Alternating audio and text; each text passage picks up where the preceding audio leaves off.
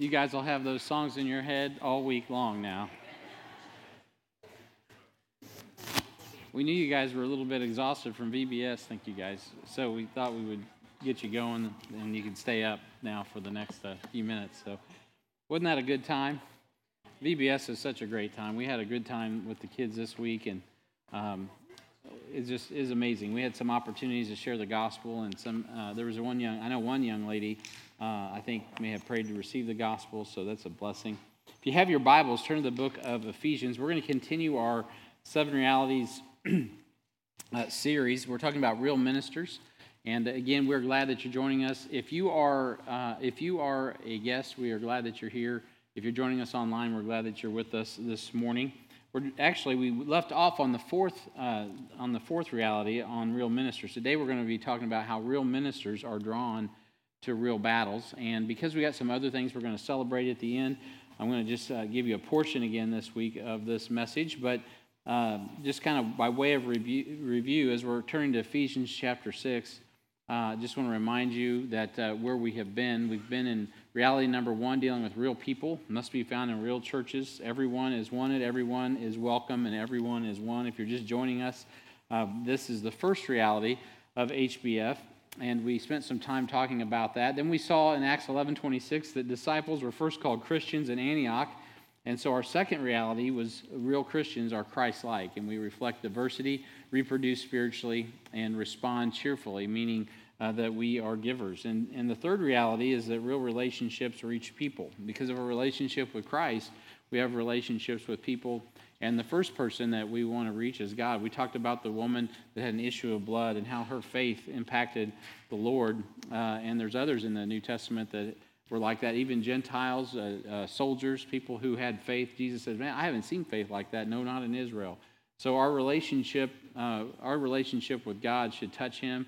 It also should reach our families, our reach cultures, communities, cities, and countries. And then the last reality that we looked at is that how real ministers reproduce God's character and real ministers uh, reproduce obedient children. Uh, that's what it's all about is spiritual reproduction through discipleship and also not just in the ministry sense but also in our own homes obedient uh, uh real ministers reproduce humble servants and they uh, reproduce submissive masters and we went through all of those in ephesians chapter 6 which is where we find ourselves today so, ooh, that was a lot. So, have you ever wanted to be part of something, you know, significant?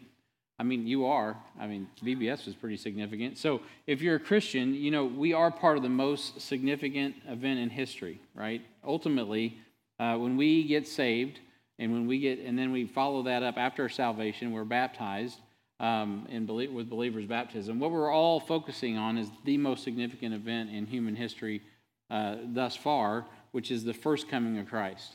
And then the promise is for those of us that are saved um, that we will return with Christ on the most significant event of all of human history that's yet to happen, and that is the second coming of Christ. The whole Bible, the theme of the Bible is the kingdom, and all points to that day. And so, if you're looking for significance, right, um, if you want to be an influencer, right, you need to be influenced by Jesus. That's what it boils down to. He is, um, he is the, the, the main character of the story of life.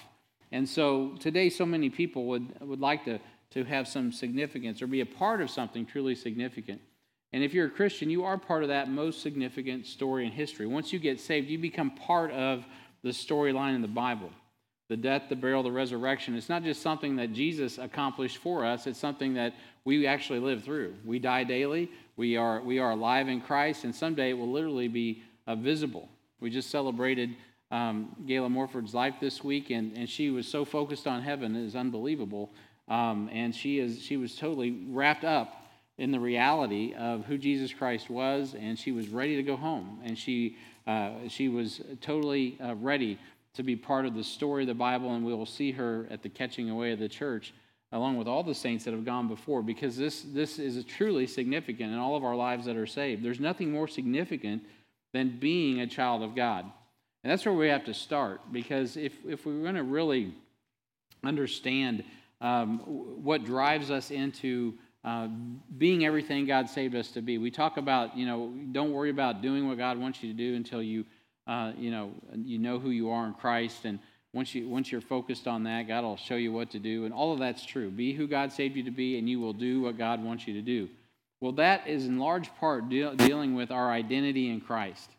And today, of course, you can see in our current culture that, that uh, you know, that cultural Marxism is producing, uh, uh, and especially in the younger generation, confusion about even identity, even what gender identity is. And it's, it's, it's absurd, but it's still true. I mean, you kind of like, is this really happening? It is happening because people are removing God from the culture. The most significant person in history cannot be ignored, or you will go into complete confusion and chaos.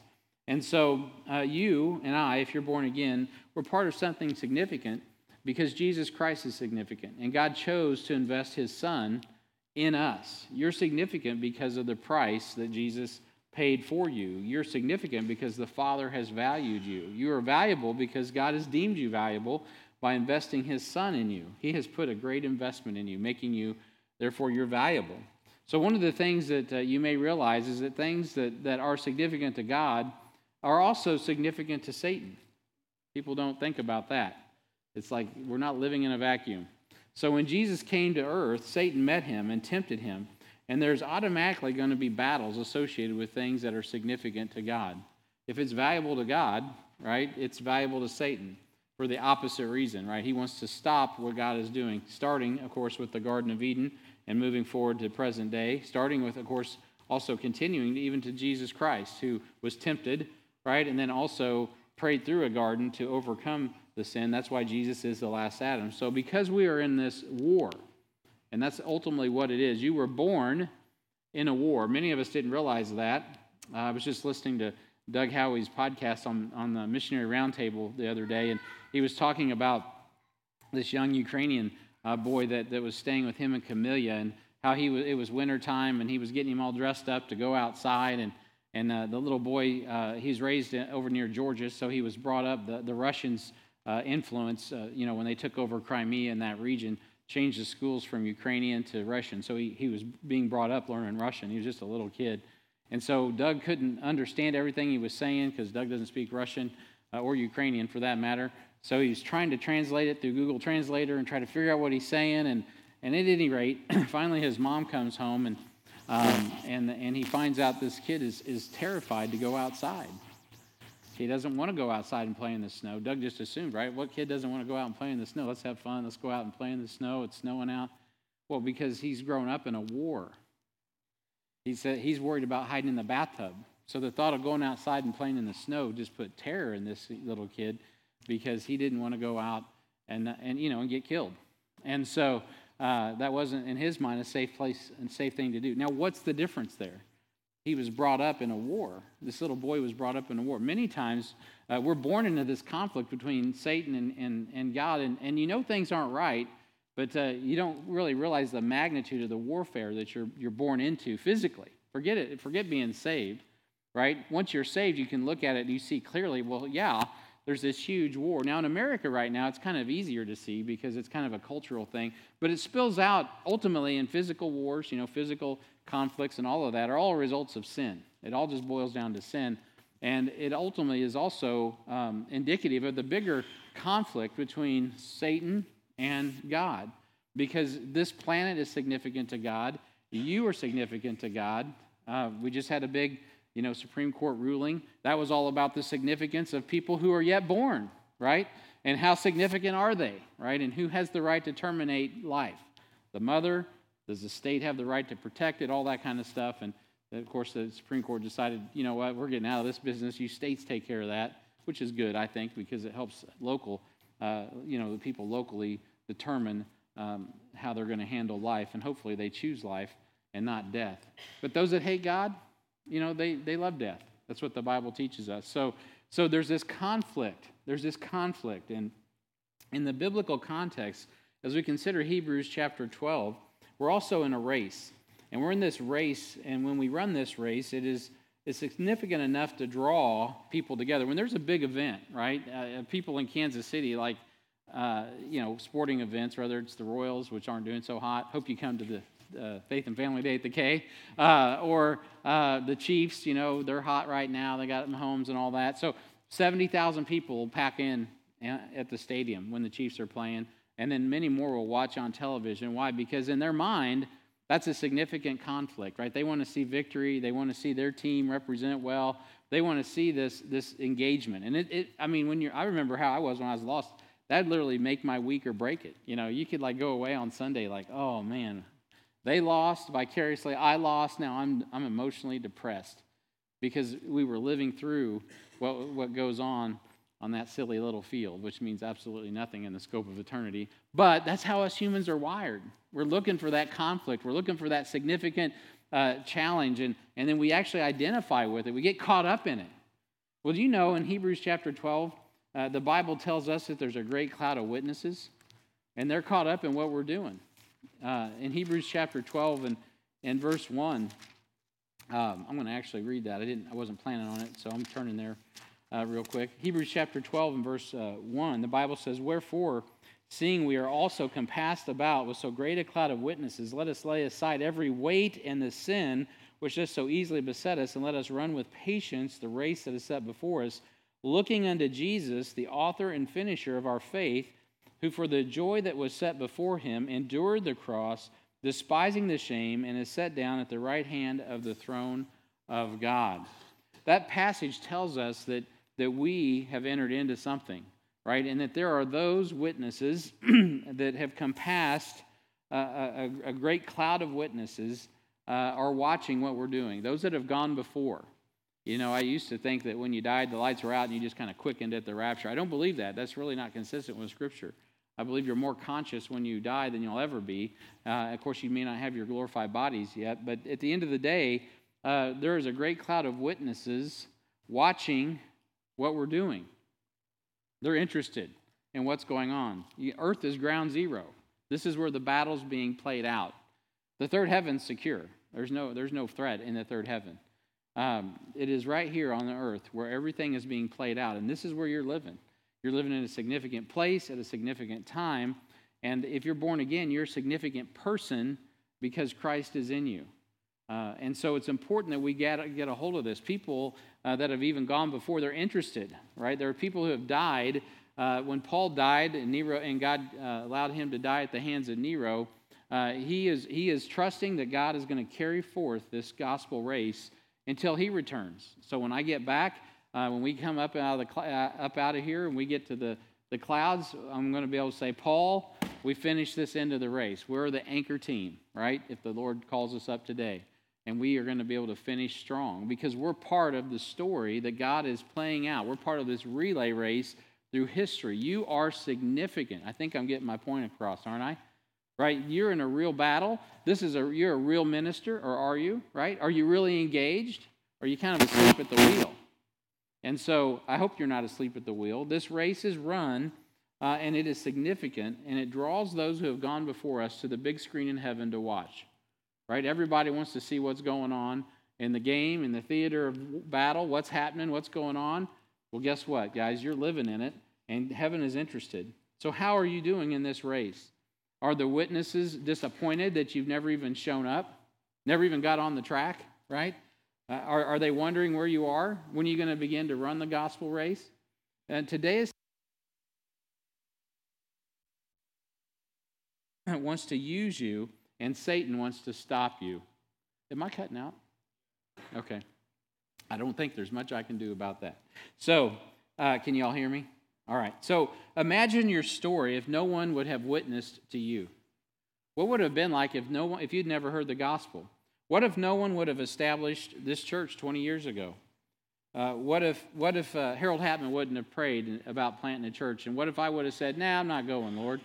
I mean, God would have got it done one way or another, but, but it, it affected my life and it's affected some other people's life. What if, what if the man who led me to Christ, Earl Cross, wouldn't have taken time after, after school to come and lead me to Christ? Uh, man, my life would have been different. What if I wouldn't have heard the gospel? What if Doug Pearson wouldn't have invited us to go to India? uh, in 2008? What if I wouldn't have bumped into Pradeep Lima while I was there and then eventually gone down and, and uh, we wouldn't have decided? What if we would have decided not to work with those pastors and invest all that time and money? If you guys follow what's going on in India, it's amazing. What if I wouldn't have bumped into rotten Ganger over in, uh, in, uh, in, uh, in Siliguri? I mean, God's doing a lot of good things just because, well, because God's good. and, and because we're on a race and, we're, and God wants to use us beyond what we could ask or think. How different the story could be if we just didn't engage. Now, Jeff was teaching this morning about that in his, in his ABF, about how eh, obviously God is sovereign and God is in control, but He does call us, right, in our sanctification process to participate, right? We have to make a decision to engage, right? It, it, we don't get through this life in neutral. We're not just some, some uh, you know, tissue mass running around here that's disembodied like a robot. God has, God has, uh, has given us a free will to decide to join Him in this gospel endeavor. So if you ever study the life of significant people, you'll find that most of the time they're very, uh, they're very engaged. They may start off slow, but they end well. And there's lots of them you can study in history. But I was thinking about one as I was preparing for this because we're talking about how real ministers are drawn to real battles. And I thought about General George S. Patton. I don't know, how many of you have heard of George Patton? All right, some of you haven't heard of him. Some of you younger folks might want to go back and check this fella out. He was a general in World War II, and they called him Blood and Guts. And uh, some other, he had some other uh, Spanish name I can't remember. It's like hombre, probably tough hombre or something. I don't know what he was, but he was in the Span- he was in the Mexican American War, um, and uh, he wasn't satisfied. He didn't get enough. I think he was actually based out of the, back then out of the cavalry out of here at Fort Riley. And so when he was a young, uh, you know, a young officer, he was able to go down and fight Mexico, and it just wasn't enough war for him. Now, I know that's weird, but he really felt like God had put him on the planet to engage in conflict and war and, uh, and to lead in battle. Well, I think he was right. The only problem was not a lot of people got along with George Patton at the senior ranks. He was not somebody that, uh, that all his, his peers really liked hang, hanging around with. When he was in the war room, he was kind of prickly, he was kind of curt, and uh, he really didn't cooperate and play nice with a lot of the leaders. But, but he was super effective when you gave him everything he wanted and put him into, into in, in gear and got him in the battle. This guy was was well. History speaks for itself. I mean, the guy was amazing as far as a general, and so he proved that he was um, uh, he, that Patton. I'm sorry, I lost my my place here. So um, he proved that he was was was able he was bred for battle as he went into the battle of Europe in that theater of war in World War II. He was again he wasn't well liked, but he continued and he was indeed born for battle, just as you were born for battle. Whether you know it or not, when you got saved, uh, you know you were already marked uh, in sense that you know the devil had you. Um, but once you get saved, you become a threat. Now, some of you don't really realize that yet. You don't really recognize that. But you are either on God's side or you're on the devil's side. You got to make a decision. Whether you like it or not, you're in a conflict, right? And, and you're born into that conflict. Is your mind ready? Is your, is your Bible ready, right? Are you ready to engage? Now, some people aren't, and some people never really get there. And they kind of, you know how it is. If they're not ready to fight spiritually, they're not going to win. Doesn't mean they're going to lose their salvation, but they're never going to be everything that God wants them to be. But this, this conflict that we're in between God and the devil, between light and dark, between good and evil, is something that each and every individual Christian has to really reckon with and decide, you know what? Am I going to be am I going to be significant in this thing or am I just going to go along to get along? And so uh, men like Patton, man, they made a decision early on. I'm going to I'm going to engage the way I've been created to engage. And he, and I'm not saying he was a Christian, by the way. I don't think he was, as a matter of fact. Uh, but I do think that, that God used him anyway uh, uh, to at least help this country go forward in, the, in that war. And so he had some incredible, um, his, one of the attributes of General Patton was his, his, or, his oratory skills uh, to, to move men into battle. This guy had an ability to speak in a way that he inspired his troops to go forward into battle. And that's the gift. And uh, he would speak in a way that would move the men forward, and he did move them forward. And so there's some there's many sayings that are credited to Patton. I'm going to give you just a few of them and tell you why they were so successful. The things that I that I chose to to, to share are things that were based, whether Pat knew it or not, in truth, right? In the Word of God. They were based in the truth of God's Word. So Patton said this. He said, Lead me Follow me or get out of the way. How many of you heard that before, right? Lead, follow, or get out of the way. That's a George Patton saying.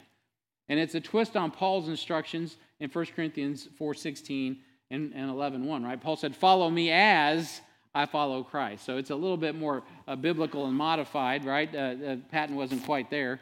But, but that principle, right, of leading, following, right? Who are we following? Christ. You can always count on Christ. You can follow him in to the conflict. You can, you can know that God's going to take you where you need to go. He's going to take care of you.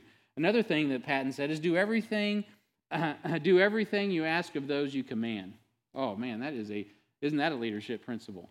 It's called servant leadership. It's what the whole Bible is about. If you get a if you could get a hold of Jeremy Bonison, man, he will bend your ear all day long about about that uh, because that's also how they like to teach in his uh, his school up in Lee's Summit.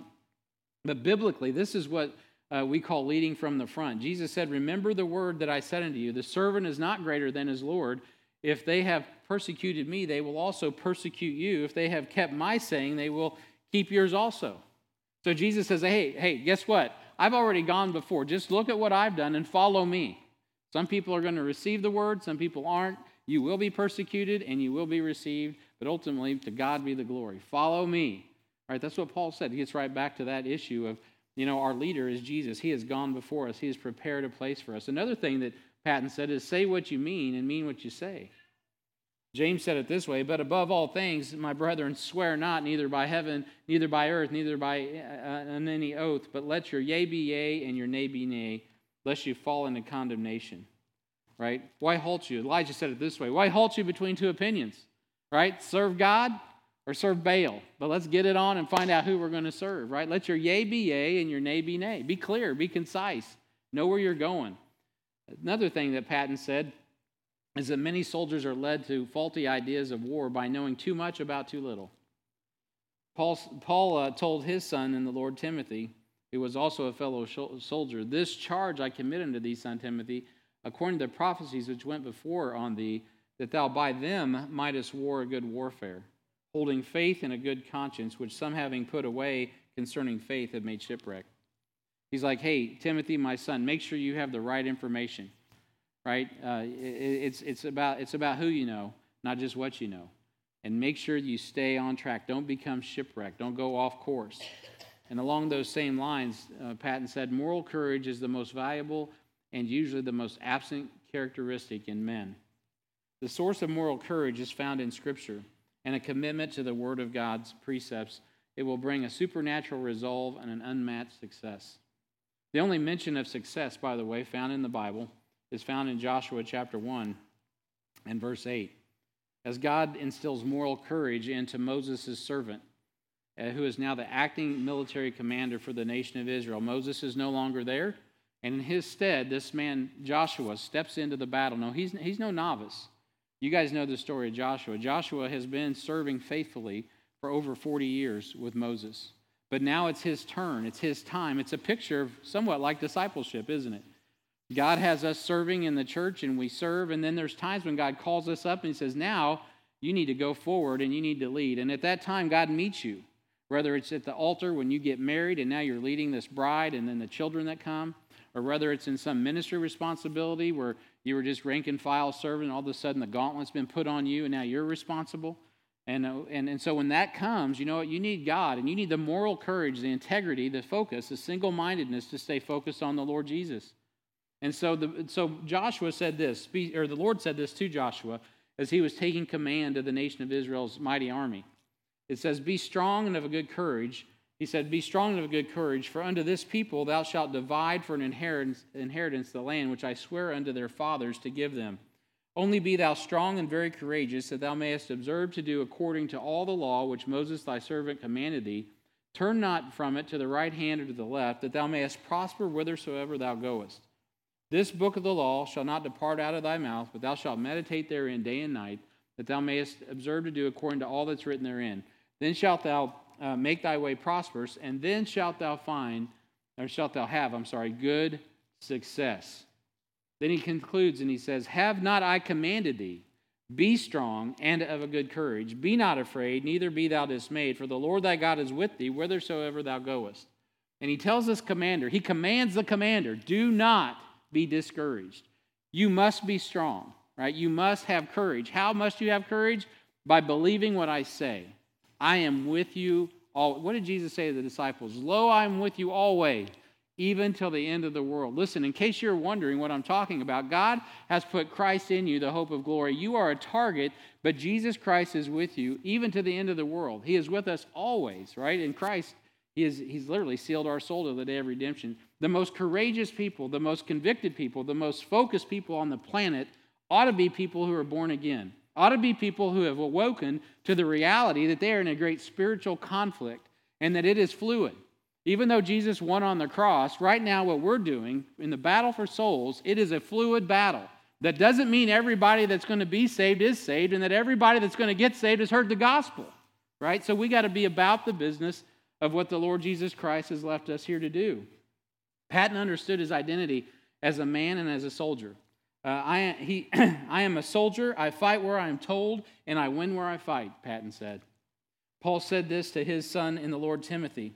Thou therefore, my son, be strong in the grace that is in Christ Jesus, and the things that thou hast heard of me among many witnesses, the same commit thou to faithful men. He didn't say commit it to people who are not faithful. He says faithful men, not faithful boys, not faithful children.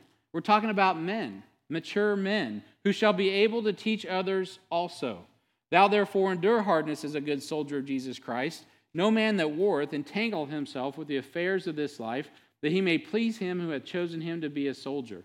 And if a man also strive for the masteries, yet is he not crowned, except he strive lawfully. Right? There has to be an integrity in the soldier of the Lord Jesus Christ. He has to be committed to God, he has to be committed to God's word, and he has to be mature, willing to suffer hardness, and be focused on the mission at all costs. Paul also charged Timothy to fight a good fight. Lay hold on eternal life, whereunto thou art also called and hast professed a good profession before many witnesses. If you don't think Paul didn't understand that they were in a great conflict, you're kidding yourself. As he's given his swan song, as he's talking to his son in the Lord, he's making sure his son in the Lord knows this. There is a battle, Timothy, and if you're going to survive, if you're going to lead, you got to be a good soldier, right? You got to be focused on what's going on around you. So, as Patton was, was, was and is to military men and leaders, so the Apostle Paul is to us. We see in Paul and Timothy and many others who matured to serve the Lord through the centuries that authentic and real ministers are drawn to real battles. Believers who mature in the faith and grow into real ministers that reproduce God's character naturally are drawn into real battles. They understand that God has placed them here to serve where He sends us and, and to make a difference in the lives of those captured and ensnared by the devil at His will. We, in essence, are freedom fighters, fighting to liberate the souls of men and women from the bondage of hell and make an impact for the kingdom of God. And that leads me to our text, which I've asked you to turn to Ephesians chapter 6 and verse 10. Ephesians chapter 6 and verse 10. I need my spectacles because I must now read the Bible. I struggle without these things now. I'm, literally, I'm officially old. All right. Ephesians 6 and verse 10. The Bible says, Finally, my brethren, be strong in the Lord and in the power of his might. Put on the whole armor of God that you may be able to stand against the wiles of the devil. For we wrestle not against flesh and blood, but against principalities, against powers, against the rulers of the darkness of this world, against spiritual wickedness in high places. Wherefore, take unto you the whole armor of God, that ye may be able to withstand the, in the evil day, and having done all to stand, stand therefore, having your loins girt about with truth, and having on the breastplate of righteousness, and your feet shod with the preparation of the gospel of peace Above all, taking the shield of faith, wherewith ye shall be able to quench all the fiery darts of the wicked, and take the helmet of salvation and the sword of the Spirit, which is the word of God, praying always with all prayer and supplication in the Spirit, and watching thereunto with all perseverance and supplication for all saints. Heavenly Father, we thank you for this opportunity just to read your word, to meditate upon it, to consider how real ministers are drawn into real battles. As we've already d- uh, uh, discovered, ministers are simply servants that are under authority. Uh, and Lord, all these real battles are just uh, full of people who are serving you. Lord, I pray, Heavenly Father, as we look through the annals of church history, as we look at the, the biblical record of Acts, as we look at uh, even the Old Testament, we would see men and women that are full of faith, people who believe what your word says and engage uh, wherever it is that you call them. Lord, that we would fight the good fight of faith, that we'd lay hold on eternal life. Lord, I pray this message would stir us up and help us to care for those that are in a situation where they need to be rescued. Many don't even realize the peril they're in. Lord, may we be mature enough and responsible enough to engage where you call us to engage, go where you call us to go, and do what you call us to do. uh, and, and be who you call us to be. We thank you now and we praise you and we ask this in Jesus' name. Amen. Ephesians chapter 6 and verse 10. This first reality, real ministers are drawn to real battles. What we're going to look at in the next few weeks, or that today we're going to see that that uh, that real ministers care for casualties, uh, care for casualties. But next week we'll see that we also prepare for adversity and share the victory. Today we're going to to be uh, celebrating the accomplishments of our discipleship two class. So I'm only going to be able to hit this first point, but our first point is simply this: care for casualties. 2 Peter 3 9 says, The Lord is not slack concerning his promise, as some men count slackness, but is long suffering to usward, not willing that any should perish, but that all should come to repentance. Very familiar passage to most of us. That passage is packed right in the middle of a section dealing with God's wrath in 2 Peter chapter 3. He's saying that God is not mocked, right? He's not, he's not, he's not going to withhold his wrath forever. He's dealing with the flood of Noah. He says, hey, man, it, it's coming. But God is not, God, he, but he says that God is not slack concerning his promise, as some men count slackness. What does that mean? It means he's going to bring a hammer, but he's long suffering. The only thing that's holding that hammer back is his long suffering uh, hand. He's, he's not going to drop the hammer yet. Why? Because he loves people. He wants people to be saved. He wants everybody that will to get in on this grace that he is offering through his son. And so, uh, point A for study this morning is care, uh, we are to care, uh, care about what God cares about real ministers that are engaged in real battles, we care about what God cares about. We care for every soul because God cares for every soul. That's what we clearly see in 2 Peter 3 9. Every soul is important to God, uh, even the ones you may not like, right? It doesn't matter. God loved the world. He, I mean, he may not have liked you either, right? And so he still sent his son to die on the cross for you. Praise God. The ministering Christian understands the righteous judgment of God. This is what moves them to win people with an urgency that, that is driven by faith.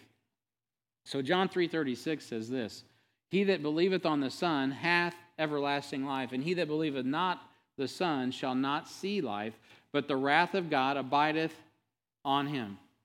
You don't have to wait until you're dead. You're already marked for destruction until you believe.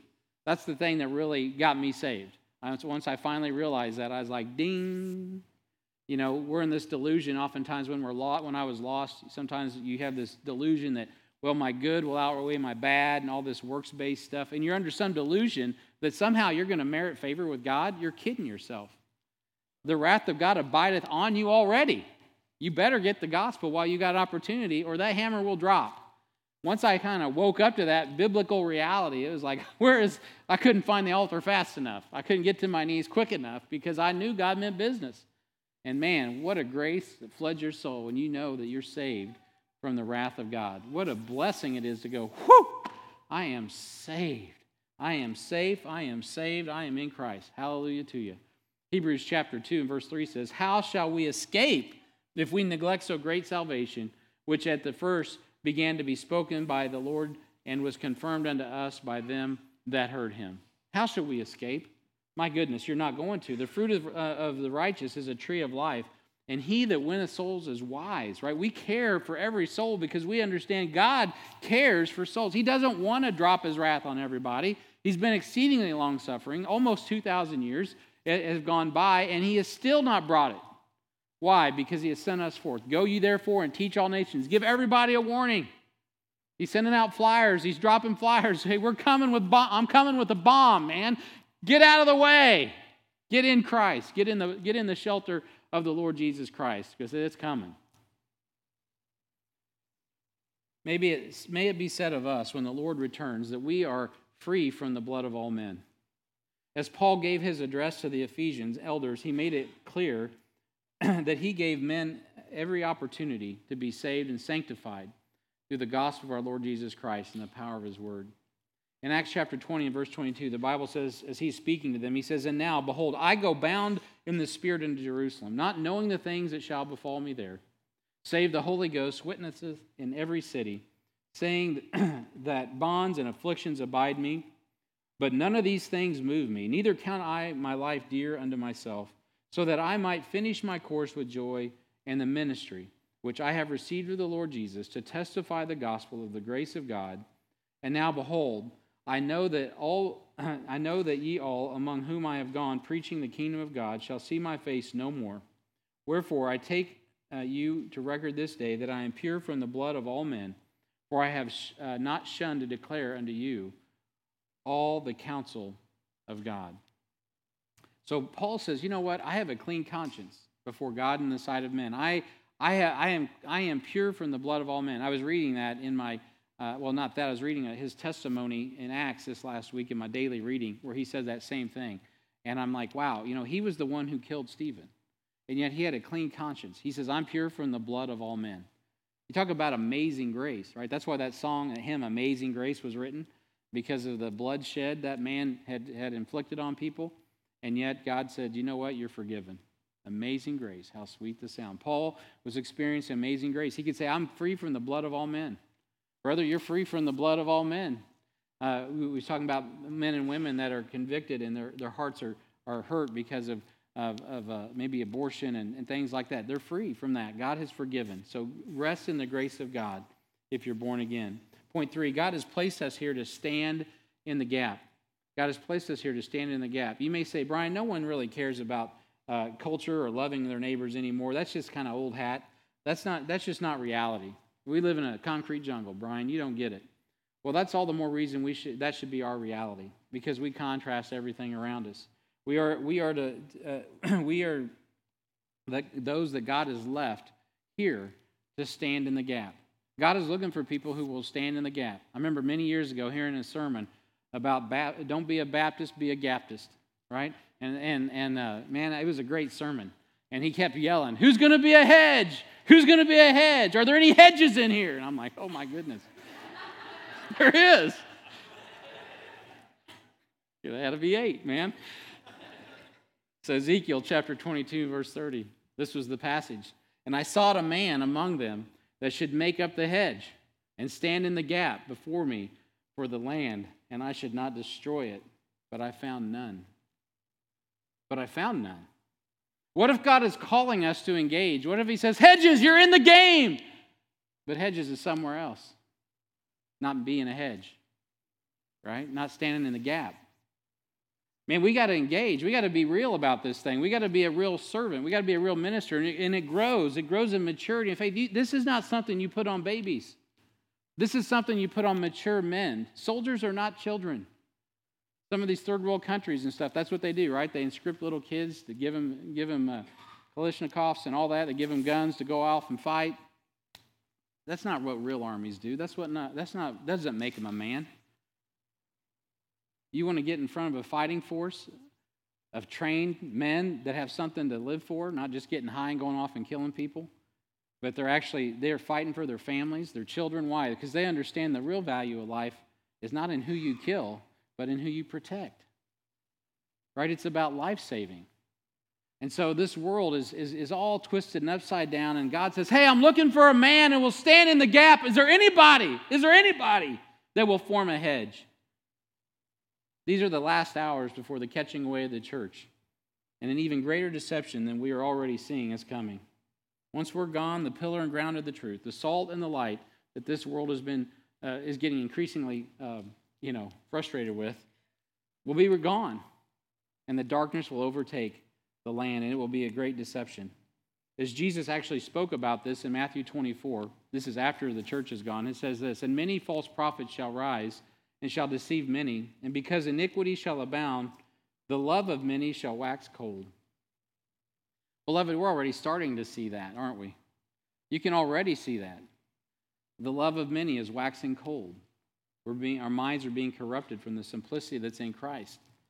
Real ministers will be found busy about the Lord's work. Like Ruth, gleaning the corners of the field, even as the sun sets on the harvest, because we appreciate the opportunity to serve in God's field. We recognize that, hey, yeah, maybe the best harvest has already come in, but give me a corner of the field, Lord.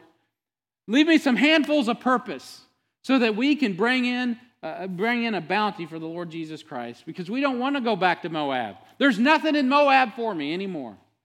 I'm only going forward with the Lord, not one of us. And we do that by faith. There's not one of us that, that should not be laboring in the field, picking up those handfuls of purpose because we love our Lord and want to take full advantage of the grace that has been bestowed upon us. Man, we are the bride of Christ. She is a virtuous woman. May we have that virtue. May we have that character that God would have us to have in Christ. So God's heart must be our heart. Turn to John chapter 3. You know this verse, but just go ahead and turn there with me for just a moment. God's heart must be our heart. John chapter 3 and verse 16. The Bible says, For God so loved the world that he gave his only begotten Son, that whosoever believeth in him should not perish, but have everlasting life. For God sent not his Son into the world to condemn the world, but that the world through him might be saved. Christians engage in preaching the gospel and discipling saints because they've been given a new heart. It's actually the heart of, of what God wants. He, God loved the world, so we love the world. We love people who won't love us back. We love people that actually hate us. What a great opportunity to be a Christian right now. There's lots of people who actually are laying a lot of stuff. I mean, I had nothing to do with Supreme Court decision back in 1970 or 2022 or 73, whatever. Uh, I'm glad they made a good decision. But at the end of the day, a lot of people are laying that on Christians. Why? Because they intuitively know these people are about life. Life. Okay, I own that. I'll own that. If you want to talk about somebody that's about life, I've inherited eternal life. I'd like to share him with you. His name is Jesus Christ. I mean, what, what is that coming from? It's coming from a new heart. When we get saved, God takes that stony heart and He crushes it, and, and, we, and we have a new heart and we care, even about people who hate us. Remember how we saw in our previous reality about real ministers that are obedient servants? It was something that issued from the heart in Ephesians 6 5 through 6. This is a hard issue. The servants of Christ have single hearts, providing the strength necessary to see what God wants to have done done. The servant of Christ performs from the heart. Like Jesus, we are, we, we are both aware of God's love for people and in a position to do something about it. And so, I want to charge you this morning. I'm going to pull up here because we're running out of time. I'll just, we'll have three parts of this message, all right? So, but let me just charge you this morning. Practically speaking, have you been doing something about what God is about what God has called you to do? Have you, is, do you have a heart to do something about the Great Commission. We had a whole vision conference, right, about owning the mission and all of those things. And we talked about how important it was to own the mission. Are we owning the mission? Do we understand what the mission is? Are we taking charge of that? Are we engaging? Now, some of us, the way you do that is to prepare. I've made it abundantly clear. I, I would not want to put the weight of the ministry, right? You get saved last week, come up here. I'm going to go on vacation and just take over the church for a week. That's not how it works. Right? There's a process that God matures us. I'm not asking anybody to get in a position where the weight of, of, of God's call is going to crush you. But at the end of the day, there has to be a desire of heart to go forward into the battle. And you guys are doing that, by the way. I'm very I'm preaching to the choir here. You guys are a wonderful church. I'm so blessed uh, to be able to be here and, and serve along with every one of you. But how, how many of us, right now, practically speaking, how many of you participated in VBS? I bet a ton of you did. Yeah, preach. You go ahead, put your hands up. That's cool. All right, that's a good portion of you. So a lot of you participated in VBS. You know what? You were you were owning that mission. You were answering the call. It's not that you have to. I mean, there's nothing wrong, by the way, with going around the world. That you're called to do that too. But it starts with just going right here. There's plenty to do right here, and we're always doing stuff right here where we live. When we talk about the Great Commission, it's Jerusalem, Judea, Samaria, the uttermost part of the earth. It's not. It's not. Uh, you know, one at a time, it's simultaneously, supernaturally. God calls us to accomplish the mission of God. How many of you are going to participate in Spark in the Park? Man, is Pat Pat see the hands, man. Make sure. So I'm going I'm going. I hope you're going. Come out to Spark in the Park. That's part of the easiest one of the easiest ways to witness that you'll ever find. Hey, you want a you want a flag? You want a gospel? You want hey, can I share this this gospel track? Oh no, okay, great. Well then I won't. But hey, have a good day. God bless you and you just seek people that will receive the message. You just look for people that want to visit. You, you would be shocked. You go out there all scared to death, thinking people are going to spit in your face. You know what? Cass County is, is one of the friendliest places I've ever been in my life. I very rarely, I've had a few people get in my grill, but very few people in Cass County get in your grill. like they do up in Jackson County. You get a lot more of that in Jackson County. Out here in Cass County, people are pretty gracious. If you're if you have any cool at all and you have any couth, you're, you're really not going to have any problems witnessing in Cass County because these people are pretty gracious. Even if they hate your guts, they're going to smile and say, God bless you. And uh. Or what is that they say? Bless you. Bless your heart. There you go. They'll say, bless your heart. And, uh, and then you go, okay. And you keep moving. But, uh, but you know what? It's, it's a light affliction. I'm just telling you. It's not hard uh, to be a part of that. And if you don't, and if you're not up for that, you know what? Come and follow me. I won't make you do anything. You can just kind of tag and watch. And that's how I got started. I was scared to death to go out and witness the first time I did it. I'm still scared to death, but I still do it uh, because once you press through that wall, it's like, it's like you're free. You know, it's amazing. It's awesome. But sometimes you got to have someone to go with you to kind of prime the pump. And, and then before you know it, you'll be like on the bike riding it yourself. You'll be like, hey, what was I worried about? This is so cool. It's so awesome. You know what will make it awesome? Is you will connect. God will put someone in your life that is in need. And this whole point that I'm bringing up will connect for you. You'll all of a sudden realize I'm put on this planet to help people in need. And, I, and someone who really needs someone to care about them is going to get connected to you. And all of a sudden, you're going to realize you've got the answers. you've got the words of eternal life that this person needs. And man, when that happens, it doesn't matter if you've been to HBI, it doesn't matter if you've been through D2 or D1. You just share the story that God used to get you saved with them. And man, it's on like it's it's on. And God is doing his work. It's amazing just to share your testimony with other people and see people come to faith in Christ. How many of you will be uh, participating in Faith and Family Day? I mean, we're having a one, two, three this summer. It's time to it's time to get engaged and get involved in real battles. And we want to make sure that we are drawn to these real battles. I'll talk to you a little bit more about that next week. But how many of us have witnessed at least to one person this week? I know many of you have, right? Uh, that's a, I mean this. I mean I don't care if you're a VBS or out of VBS. That's just a goal you can set. You know what? I'm gonna I'm gonna witness to somebody this week. I'm gonna witness to somebody today. So us pastors, well, I get to preach the gospel all the time. Outside of all of that, who have we witnessed to? Right? Who are we witnessing to? Who are we sharing the gospel with? Who are we being intentional about sharing the gospel of the Lord Jesus Christ with? Every one of us that is saved can do that. So this week, Bobby Blaine, right? Uh, she's had a tough week. And we could say, we, we, we need to pray for Bobby. And we could say, well, you know, Bobby's had a tough week.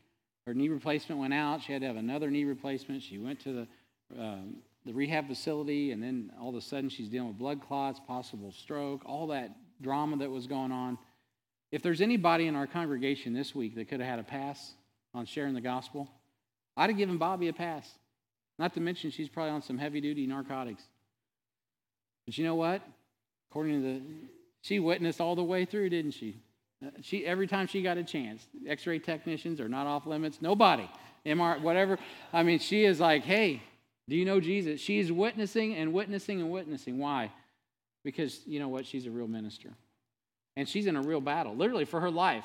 And what's more important to her than her life is the life of Christ and other people. Guys, I, I heard that and I was like, wow, Sir, yes, sir, Bobby Blaine. You're the man, even though you're a woman. But anyway, she's a real minister, completely focused on winning the war. Hey, for all those gender folks, how about that one? All right. So, uh, so anyway, she, she, she's focused on winning the war, no matter where she's stationed, because she counts.